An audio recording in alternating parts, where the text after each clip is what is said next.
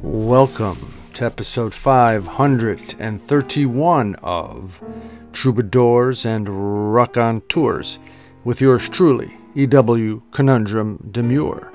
And not planned, but as has been the case the last couple of episodes, our guest is with a connection to Berlin, Germany. I don't know if you recall, but we had Mathilde Brown on last uh, episode 530 and we talked with her from her studio in berlin germany. And uh, this go round off the bench uh, we had uh, another guest who last minute couldn't do it. So i send in to my tried and true regular contributor to see if he could do it. And uh, he had just landed back from berlin in uh, the United States and said, Yes, sure. So uh, we're going to have our conversation subsequent to me recording this opening. It's our axe aficionado, fiddle player, chicken coop builder, our resident historian, the great Serf William, to talk with us about his trip in Berlin. We have an EW essay titled Fiction we share an excerpt from Howard Zinn's A People's History of the United States, and we have a poem called Early July. All of this, of course, will be infused, imbued with the wonderful energy of several great tunes. It is so nice to be with you. Let's get to it then. Episode 531 of Troubadours and Rock On never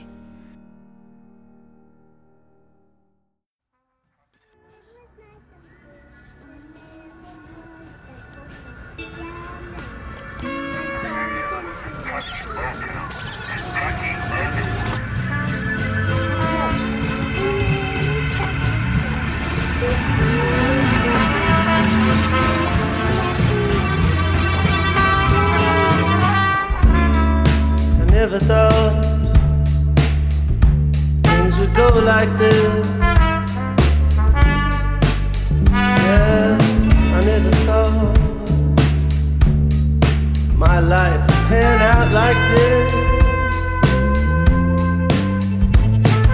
A painted white door on a Sunday. Painted white doors everywhere. Yeah, I came around for the party.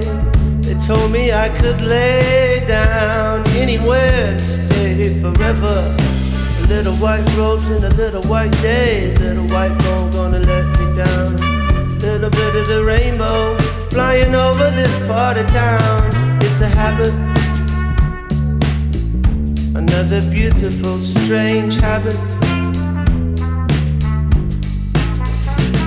Well, I could stare at you all day and sing into your beautiful face. Wanna open up my eyes, and all I wanna see is your eyes.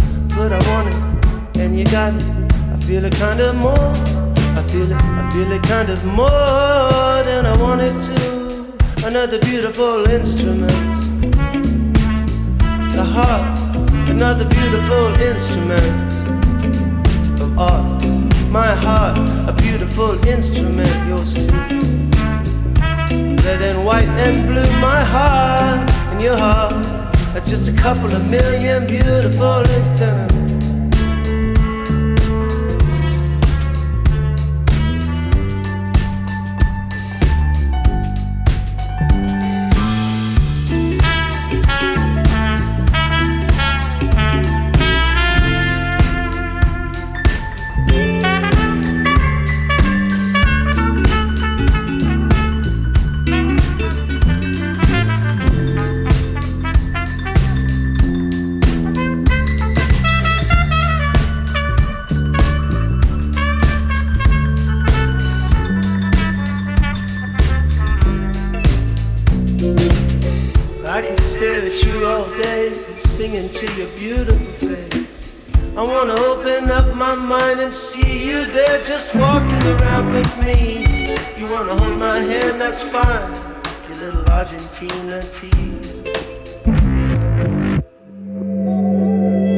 Dirty need. A heart, just a beautiful instrument.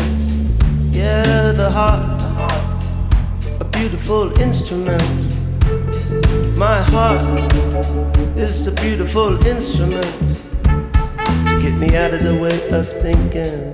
Caught on fire, now I'm sinking.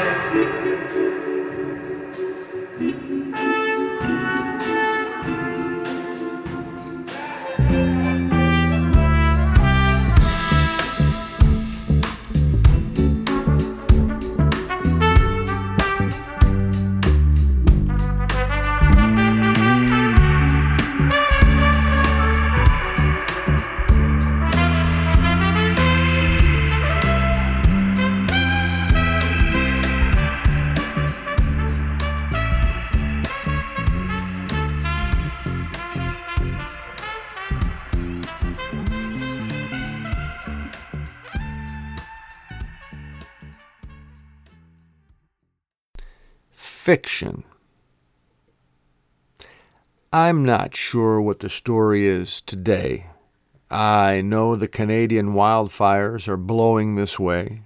The crazy culture of consumption is turning us into basic prey of our ego and id as the producers of all we desire more adamantly construct the parameters and grid from which inside we are clandestinely guided to live. No jive. I had an associate at one time in the past. His name was Sly. We siphoned gas into big metal black drums and sold them to an underground consortium of religious community minded nuns at well below market prices. They used their profits to help the refugee families who were hiding from ISIS in flea bag rentals near the down and out sketchy enterprises where they worked. The sisters sold the drums of gas to small businesses at higher prices, but still cheap. Their profits were used to take care of the health and welfare needs of poor, objectified people. Then everyone would pray up to the steeple and sky. Me and Sly didn't care one lick. We just got high and practiced our shtick. We made our money, spent it on our honeys, felt like some kind of Robin Hood. The nuns worshiped something too. Did they feel they knew more than me and you? Is what they are doing wrong at all? Is it for the greater good? Answering the call, and the talk of the town is on rebound far away, remote, and most of us just brush on down the road, thinking of not much more than tacos and chote.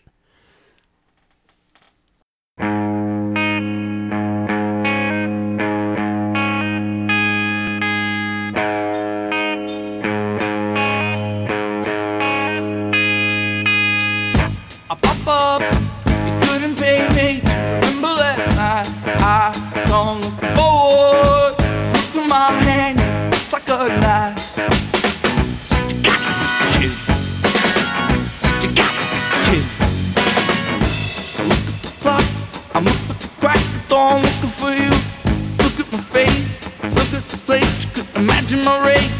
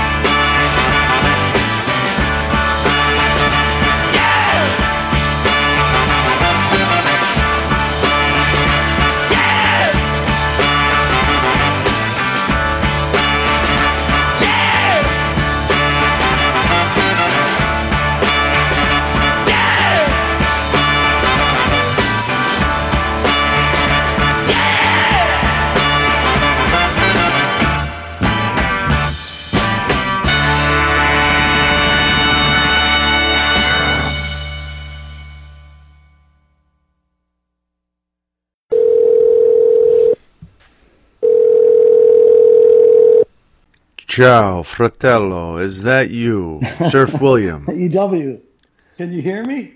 What are you like in a train uh, lavatory? I, I'm using my earbuds, but if they sound like crap, I'll pop them out and just use my phone. Okay, how's that? Can you hear me? That sounds better. Good. Hey, I'm playing with new technology. You know what I mean? What could I do? Yeah, the other one sounded a little muffled. This sounds clearer. I know my mother, God bless her, when I try to use those with my mother, she's like, Bill? it doesn't matter, it seems. As you get older, uh, as a, as we get older, you, you, end up that way. I just don't know why it is. Just, it's all good. It's all good. You know, I'm, I'm, uh, so far the aging process hasn't freaked me out too much. I don't whine too much about it. I've been lucky. I've been fortunate. I've been healthy. Knock on wood. And so, if that's the case, you know, you really have a lot to be thankful for. Hey, you smoke a gram uh, or uh, snort a gram of coke a day. It keeps the doctor no, see, away. The, no, no, see that. I, here's the problem with our culture.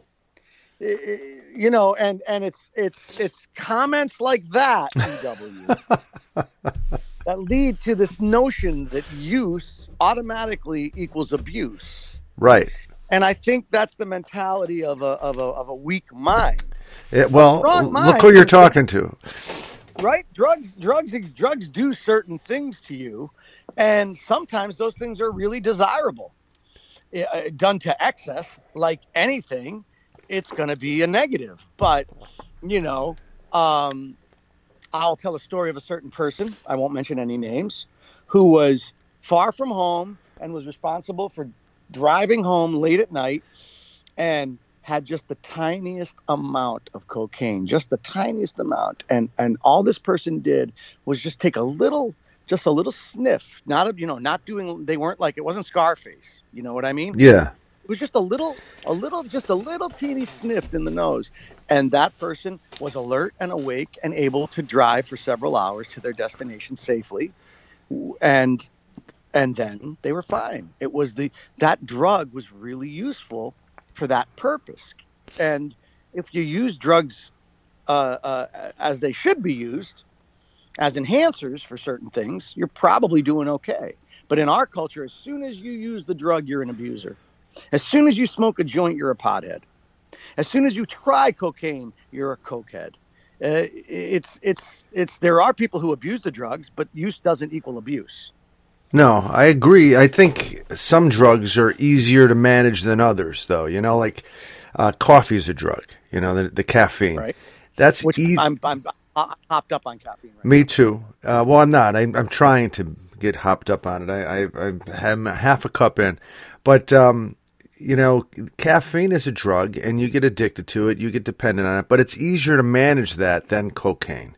Then, um, bottom know, line is this for for you, for example, for, or, for or, you. Well, for you, it is right. I think for most people, cocaine's well, a strong a drug. Now, but but again, these are slippery slopes. Who decides? I say no one gets to decide. Period. You want all drugs legal? Absolutely, 100, 1000%. Well, yes. I'm Everything. not. I'm not totally opposed to that, but you have to have things in place to help people because people are people. You know, we're eh, we don't know what we're doing. And I think those are two different discussions. I think well, no, I think they're I think they're linked because if you're going to say one, you got to also address the other subject. Uh, if if you know, even I think marijuana. Now, marijuana is legal, at least medicinally, in most states in our union.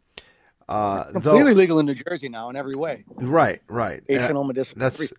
yeah, and, and Pennsylvania probably soon. New York has uh, legalized it. Um, Ohio might even, right? I think uh, they're talking about it at least. But anyway, the Okay. point the point is this: a lot of folks though still don't know how to use it.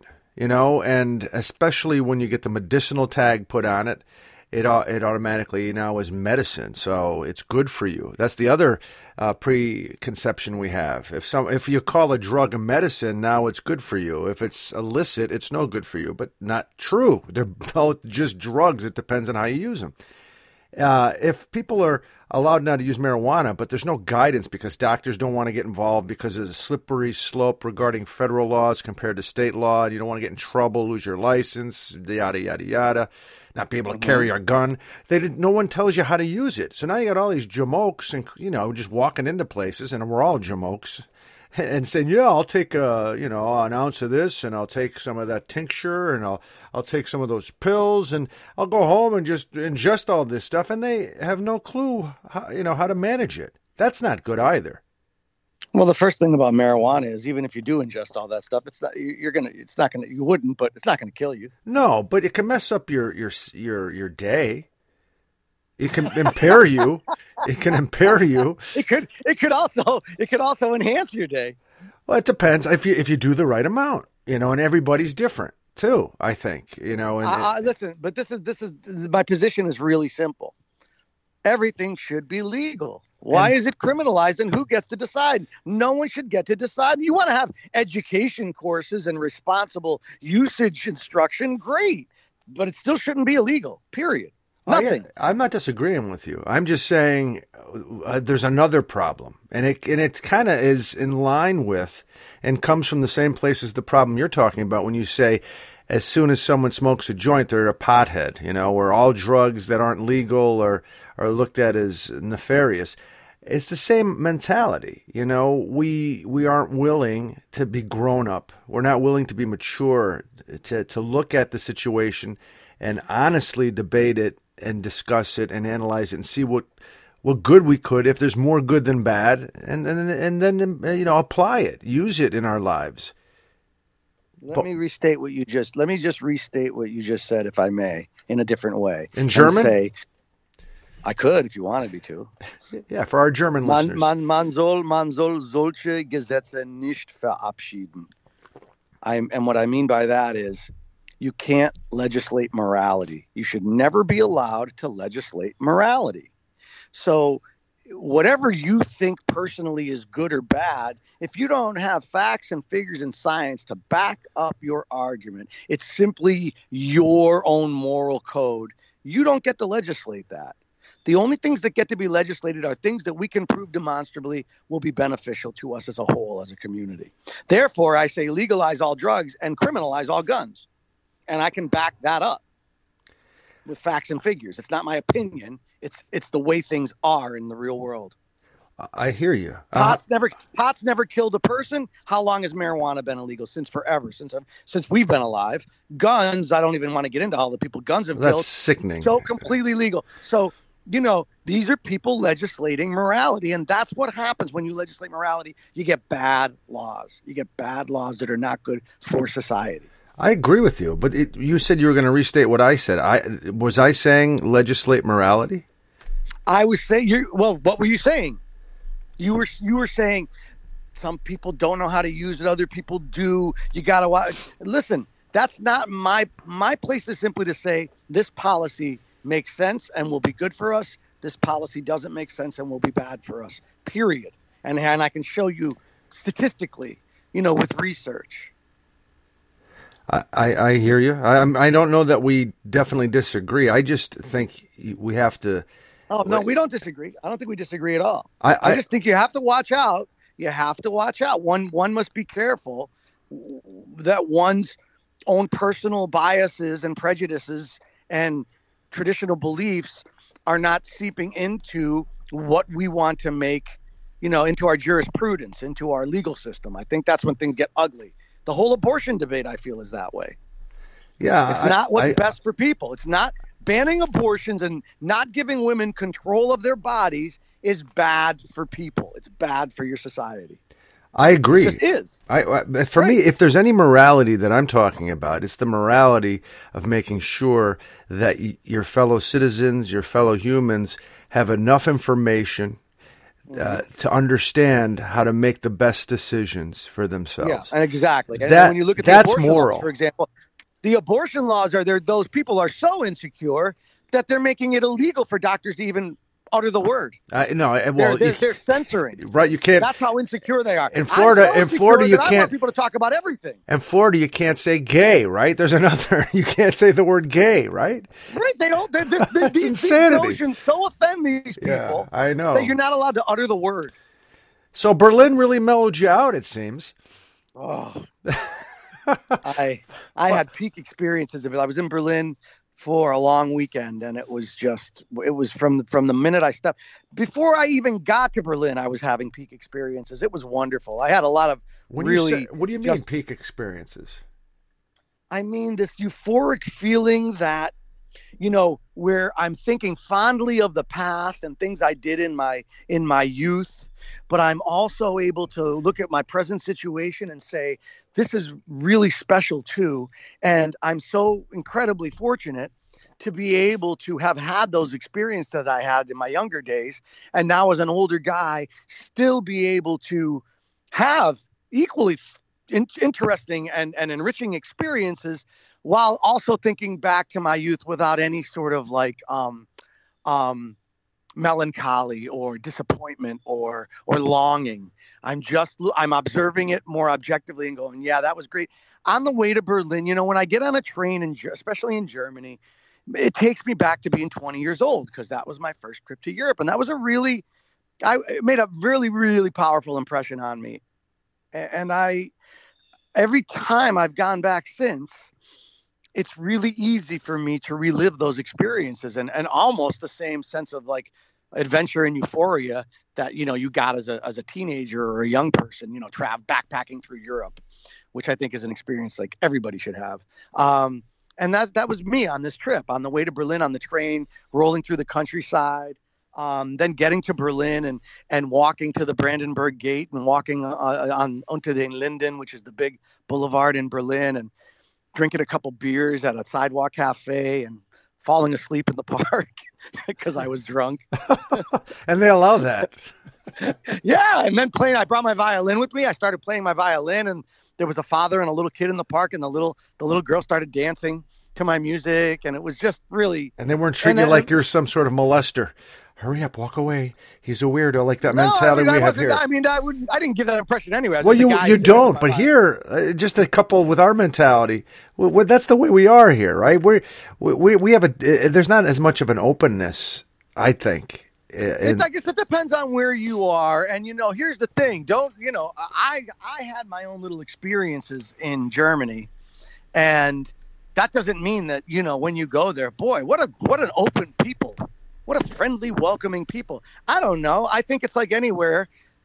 There are those elements there that are really um, open and and sort of progressive and and and adventurous. But believe me when I tell you, you know, there's the whole other side of the coin too really conservative, really close-minded, racist. I mean, that's all there too. It's all it's all part of the same thing.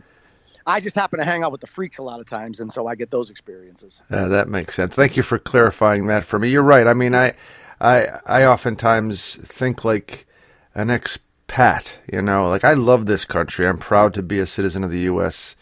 Uh, and you know, my family and how hard they work to get us here from you know where they, from the old country, to have better opportunities to get out of the fiefdoms that uh, the castes sort of that uh, existed in, in classism and all that.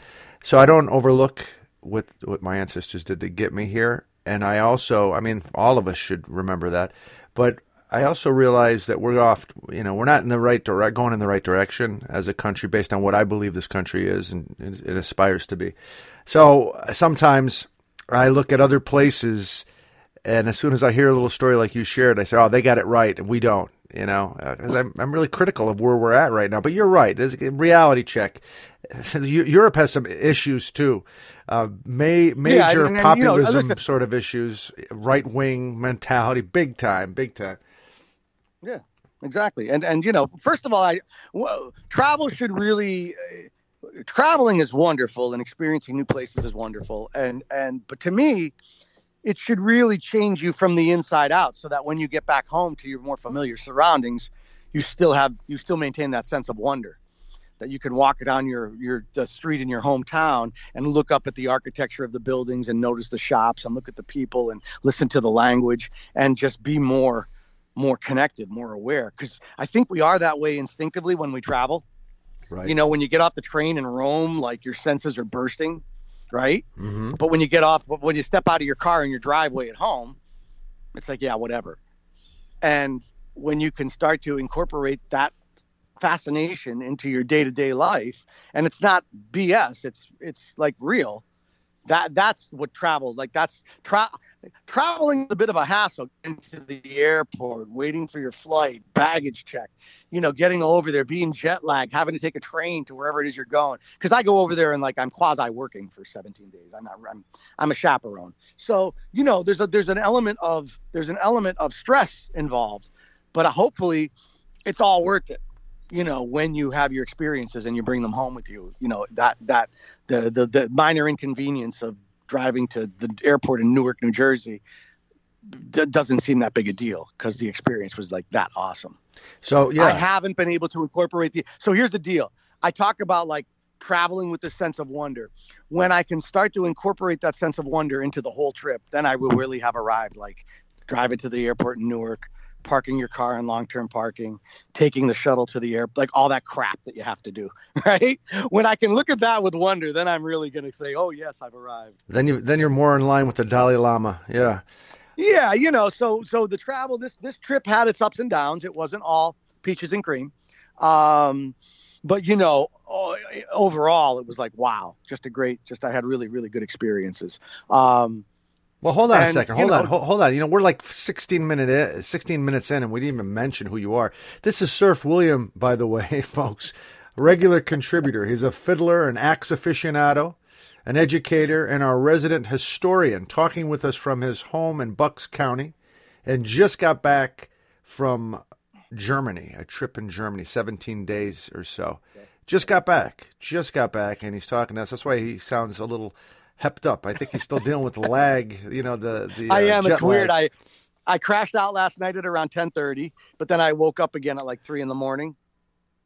And then Ali was getting up to go to work, and so I got up with her at like five thirty, and I've just been up and drinking caffeine. And at some point, there's going to be like another crash today. The reverse jet lag coming back home only takes me like a day or two, and I'm and I'm fine. Like I'm back in the groove again. Going over to Europe usually messes me up for a while. That that six hour time change uh, messes me up a little. Yeah. You know, You, you, know want what I did? I brought some. I bought some over. Listen, I'm going to tell you, I've suffered with insomnia in Europe and my trips to Europe many, many times for you know sometimes longer than a week of really bad sleep patterns, which meant that all day long when you're walking around these villages and you're talking to your friends and you you want to be experiencing stuff, you're really sleep deprived and it's really like kind of a pain. Yeah, So yeah. I brought I, I got some Tylenol PM and I'm like, wow, a couple Tylenol PM, man. See, strategic use of drugs. right. And Now- they worked great. And a I free plug, a free plug you gave that conglomerate, you know, that uh, You know, multinational. Thank you. Well, you know what? But but let me say this: pharmaceuticals sometimes they work, and, and and I wasn't an addict. I wasn't like addicted to pills. I, I took these just till my sleep pattern was like back to normal, and it really I I suffered from no sleep irregularities the whole time over there. And I'm going to tell you something. I think that enhanced my experience over there. The fact that Sure. in the daytime I was well rested. Sure it felt did. good. Sure it did. And Well, I've never thought about that before. See, because because that's my see, it's seeped into my brain too. This propaganda. You can't take sleeping pills like Elvis did that, and he died. And and that's what like that's what like rock and roll musicians do when they're on tour. They get addicted to drugs. but they're You bad. can't do that. That, that's bad uh, for your liver, isn't it? The the and we know, you know, that's sure it is. Sure it is. But for a week, no, no, No. way. right, right. No way. When they talk about these drugs being detrimental, again, this is the other brainwashing. Uh, eh, this use of this da da da da has been shown to cause cancer in lab animals. Well, when you look at the way they do those those experiments, it's these incredibly huge doses over really long periods of time, and they're like, look, when we when we dose this creature with this chemical, it gets cancer. Sure, it does, absolutely, because that's not the way that it's usually done. It's it's it's it's much more mild than that. And I get why they do those experiments, and I'm glad they do, and I'm glad they they tell us watch out. I think that's great, but I but think it's not in get confused. perspective. It's not put in the Right. proper perspective. Now, so um, we're talking drugs, and we're talking we're all over the place with drugs. You know, cocaine, marijuana, Tylenol PM. Uh, Uh-huh. So y- you right now uh, are are back, and you had some great experiences in in uh, just Berlin, or were you all over Germany? No, no, I live in a, the city of Göttingen. Göttingen is in the southern part of Lower Saxony. It's kind of like if you look at a map of Germany, Yeah. try and picture like the geographic center, right? Okay. And that's kind of right where Göttingen is, like right smack dab in the middle of Germany. So it's a really good place to have your home base because if you want to explore Germany, you know, you can shoot off like the spokes on a wheel and you can hit different places and not, you know, they're not too far away.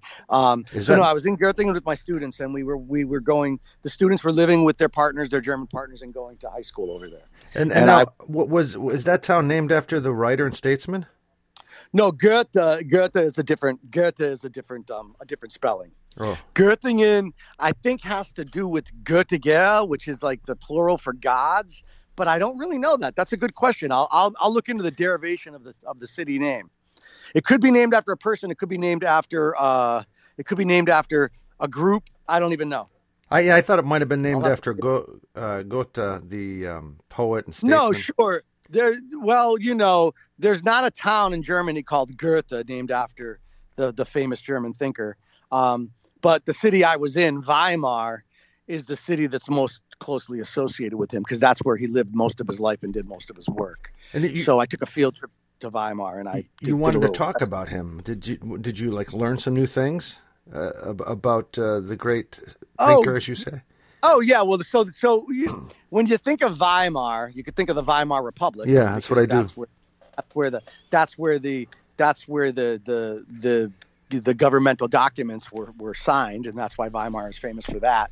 Um, and then Weimar too uh, was the home of Goethe and Schiller, and not the hometown of Nietzsche, but Nietzsche's sister lived there, and that's important because when Nietzsche had a mental breakdown and was no longer able to communicate, he was in Switzerland, and she went and got him, and she brought him back to Weimar where she lived, and she nursed him in her home for ten years, and then after he died, she turned her home into the Nietzsche archive.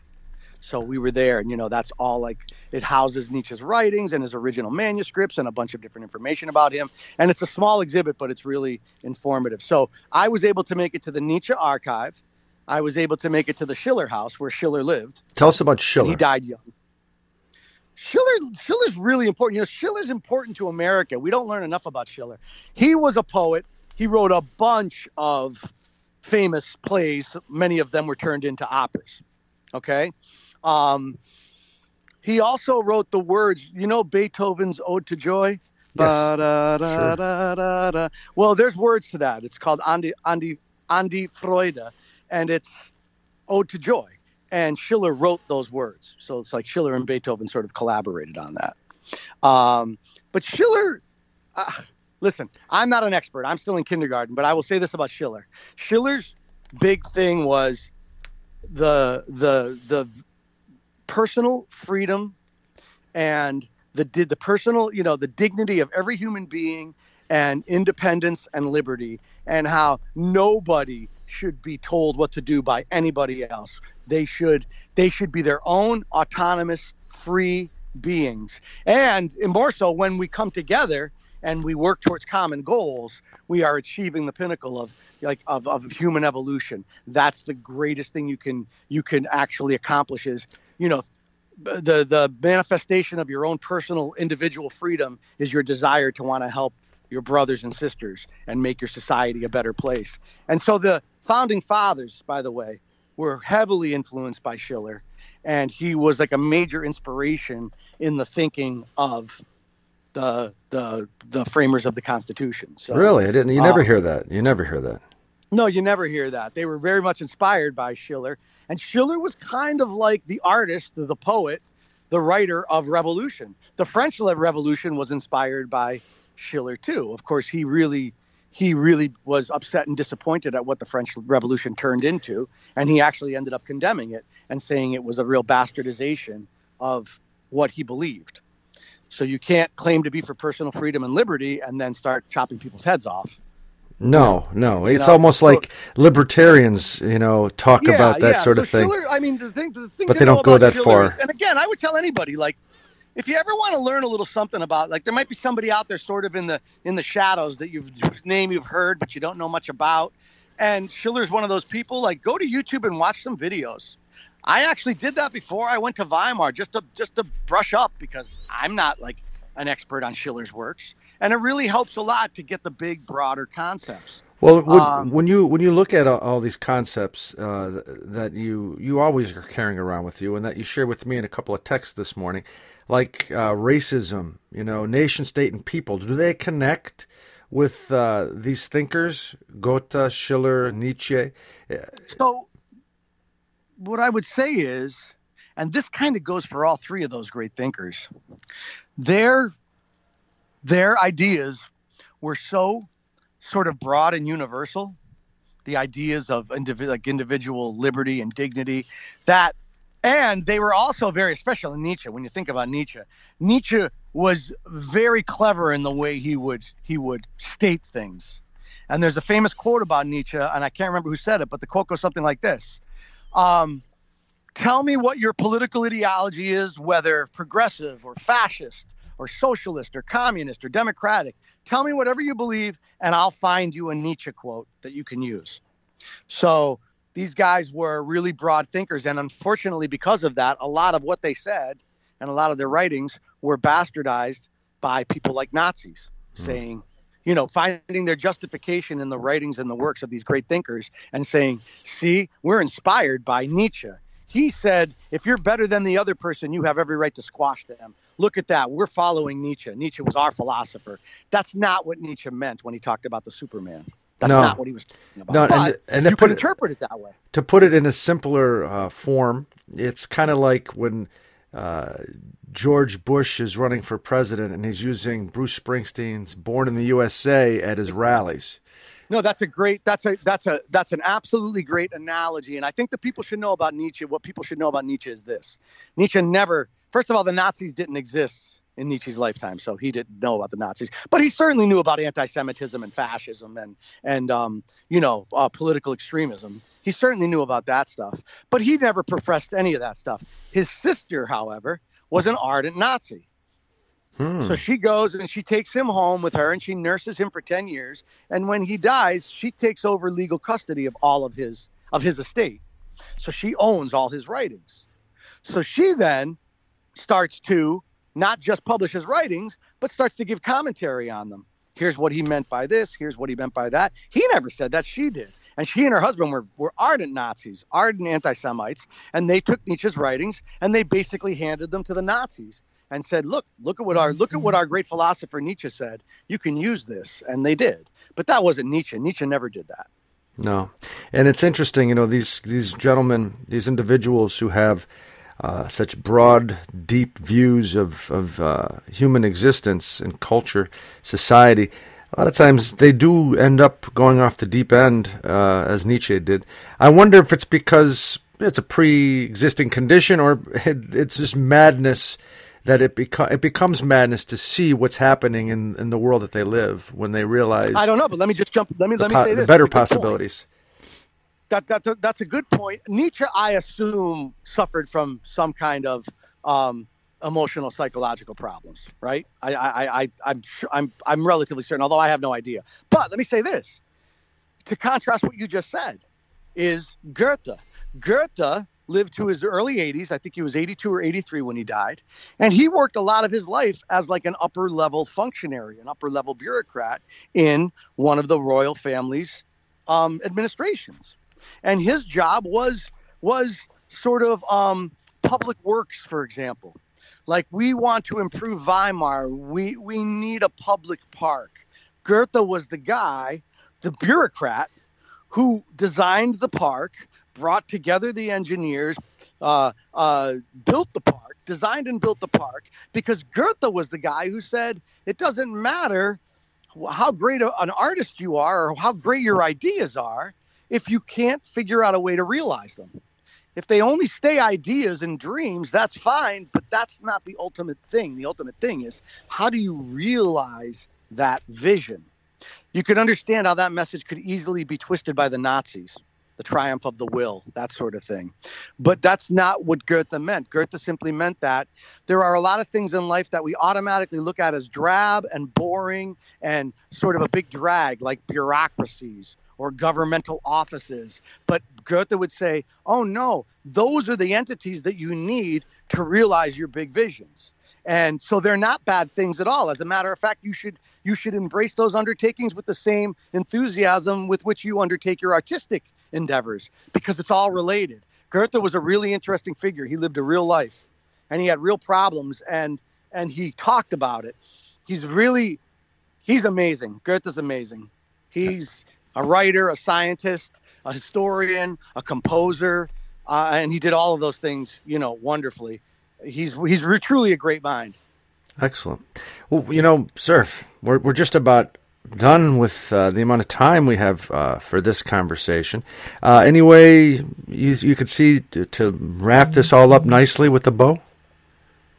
Um, uh, I'll I'll just I'm going to steal your words.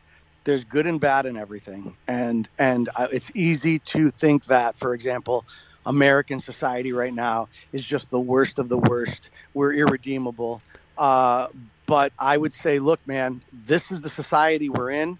We should do everything we can to improve it because if you think you're going to go to some other place and find this fairy tale land where, you know, mean people don't exist or or bigots or closed-minded people don't exist, you're you're you're, fooling yourself. So there's good and bad in everything. So let's just work on the good, and make it make it happen.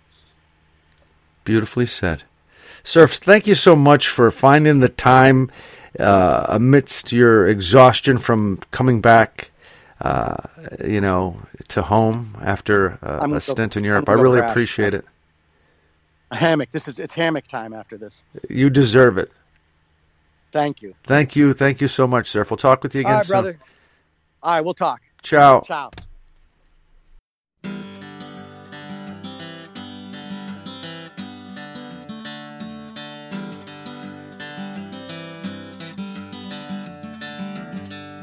I've been thinking lately about the people I meet.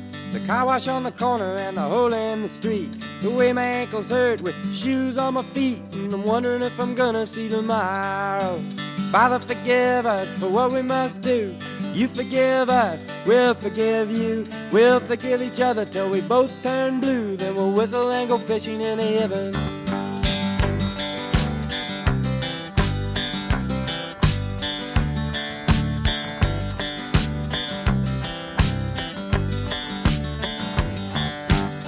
Was in the army, but I never dug a trench. Used to bust my knuckles on a monkey wrench. I go to town and drink, give the girls a pinch, but I don't think they ever even notice me. Father, forgive us for what we must do. You forgive us, we'll forgive you. We'll forgive each other till we both turn blue. Then we'll whistle and go fishing in heaven. Fish and whistle, a whistle and fish. Eat everything that they put on your dish. And when we get through, We'll make a big wish that we never have to do this again. Again, again. On my very first job, I said thank you and please. They made me scrub a parking lot down on my knees. Then I got fired for being scared of bees, and they only give me 50 cents an hour. Father, forgive us for what we must do. You forgive us, we'll forgive you. We'll forgive each other till we both turn blue. Then we'll whistle and go fishing in the heaven.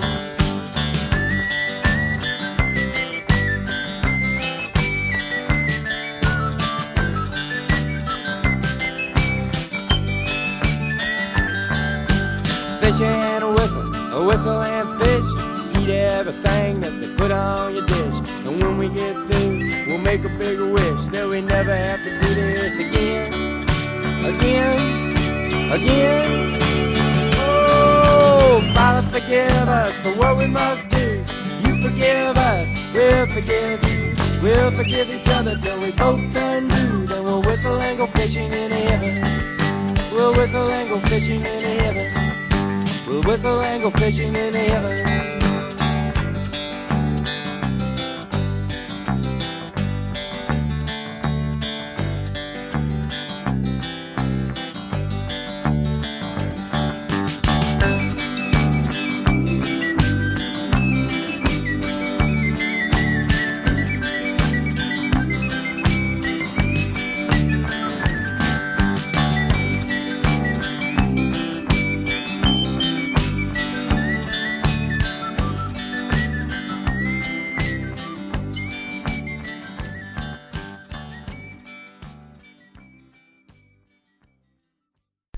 And now an excerpt from Howard Zinn's great book, A People's History of the United States, 1492 to present.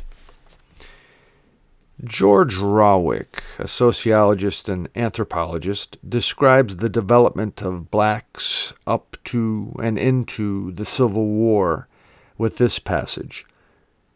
The slaves went from being frightened human beings, thrown among strange men, including fellow slaves who were not their kinsmen and who did not speak their language or understand their customs and habits, to what W. E. B. Du Bois once described as the general strike, whereby hundreds of thousands of slaves deserted the plantations destroying the South's ability to supply its army.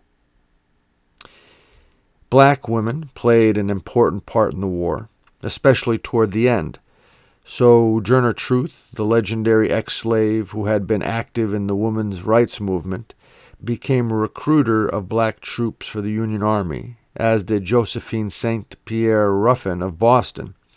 Harriet Tubman raided plantations, leading black and white troops, and in one expedition freed 750 slaves. Women moved with the colored regiments that grew as the Union Army marched through the South, helping their husbands, enduring terrible hardships on the long military treks, in which many children died.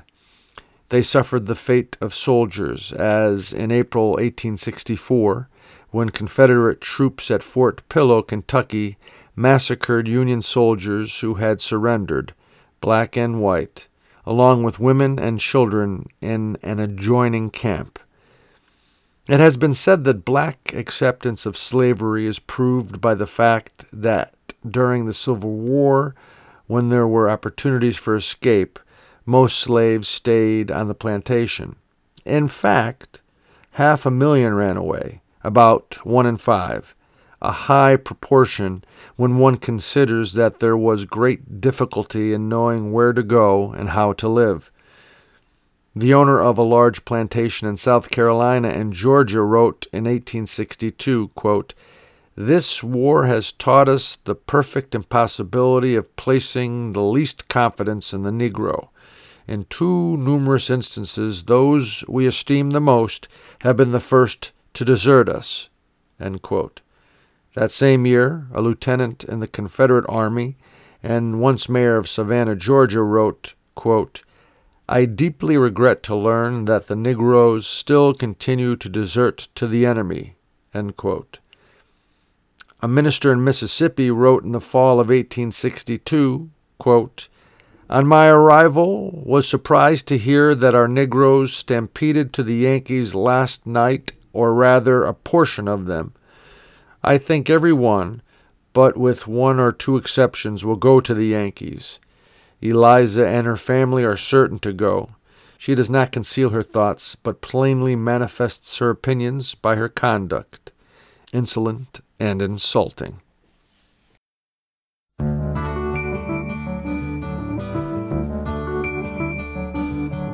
Sitting here in limbo, but I know it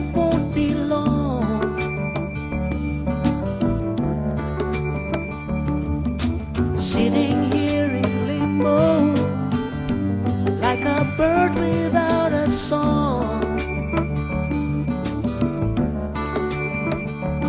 Well, they're putting up resistance, but I know that my faith will lead me on.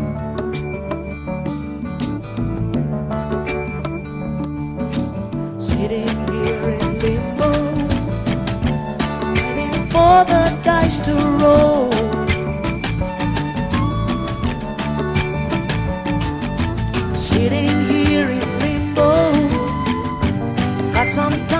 Search my soul.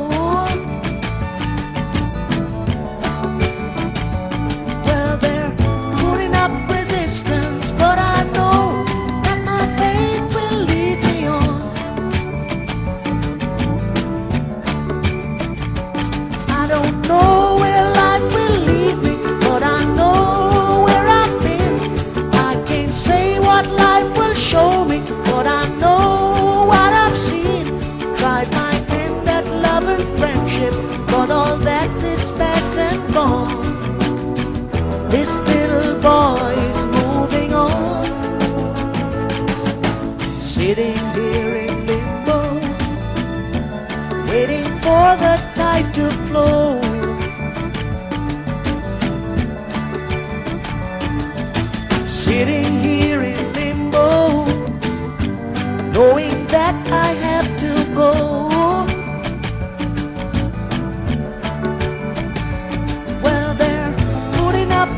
Resistance, but I know that my fate will lead me on. I can't say what life will show me, but I know what I've seen. I can't say where life will lead me, but I know where I've been. Tried my hand at love and friendship, but all that is past and gone. This little boy is moving on.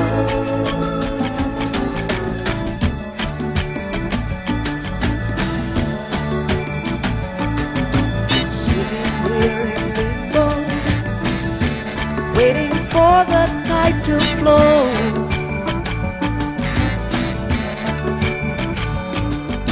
Sitting here in limbo, knowing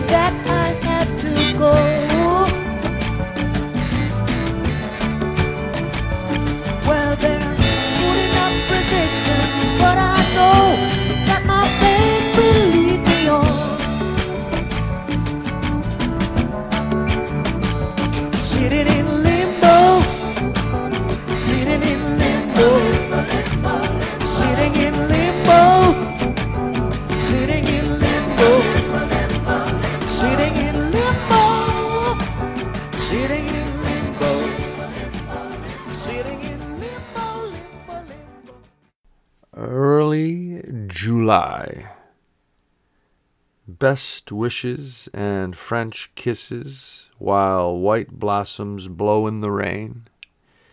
Early morning owls singing a wise song. A red orange ladybug climbs a green fuzzy stem shooting up from the dirt of this earth. And the warm humidity caresses and cleanses us together as specters of humanity living forever.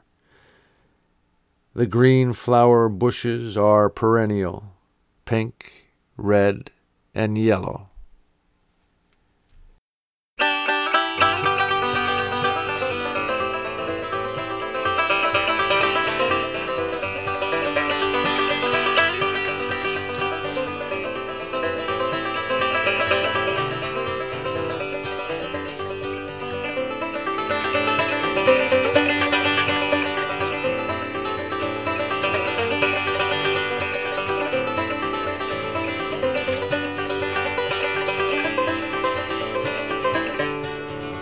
I went away on a steam powered aeroplane.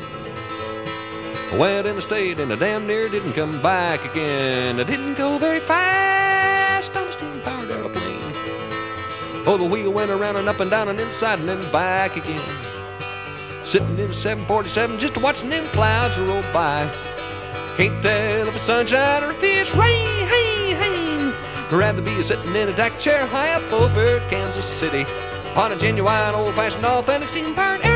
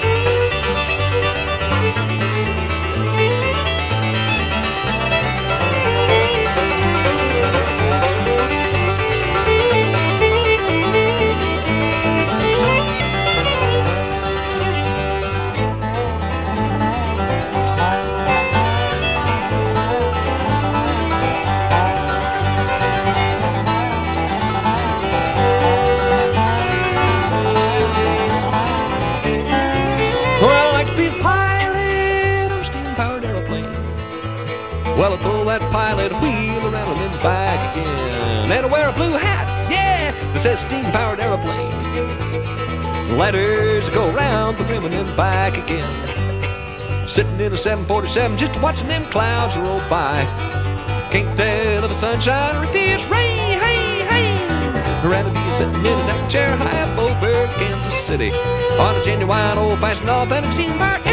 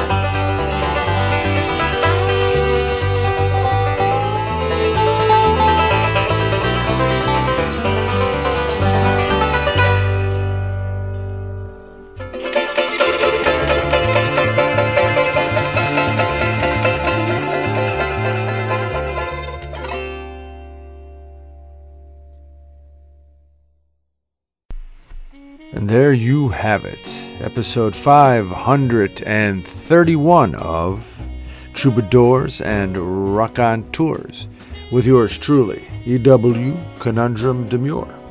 I'd like to thank those folks who made this episode possible. First and foremost, Mr. Clutch, Serf William, thank you, sir. Howard Zinn, the great historian, and these musical artists. Thelonious Monk, Rayland Baxter, Paul and the Tall Trees, John Prine, Jimmy Cliff, John Hartford and Vassar Clements, Branford Marsalis and Terence Blanchard, too.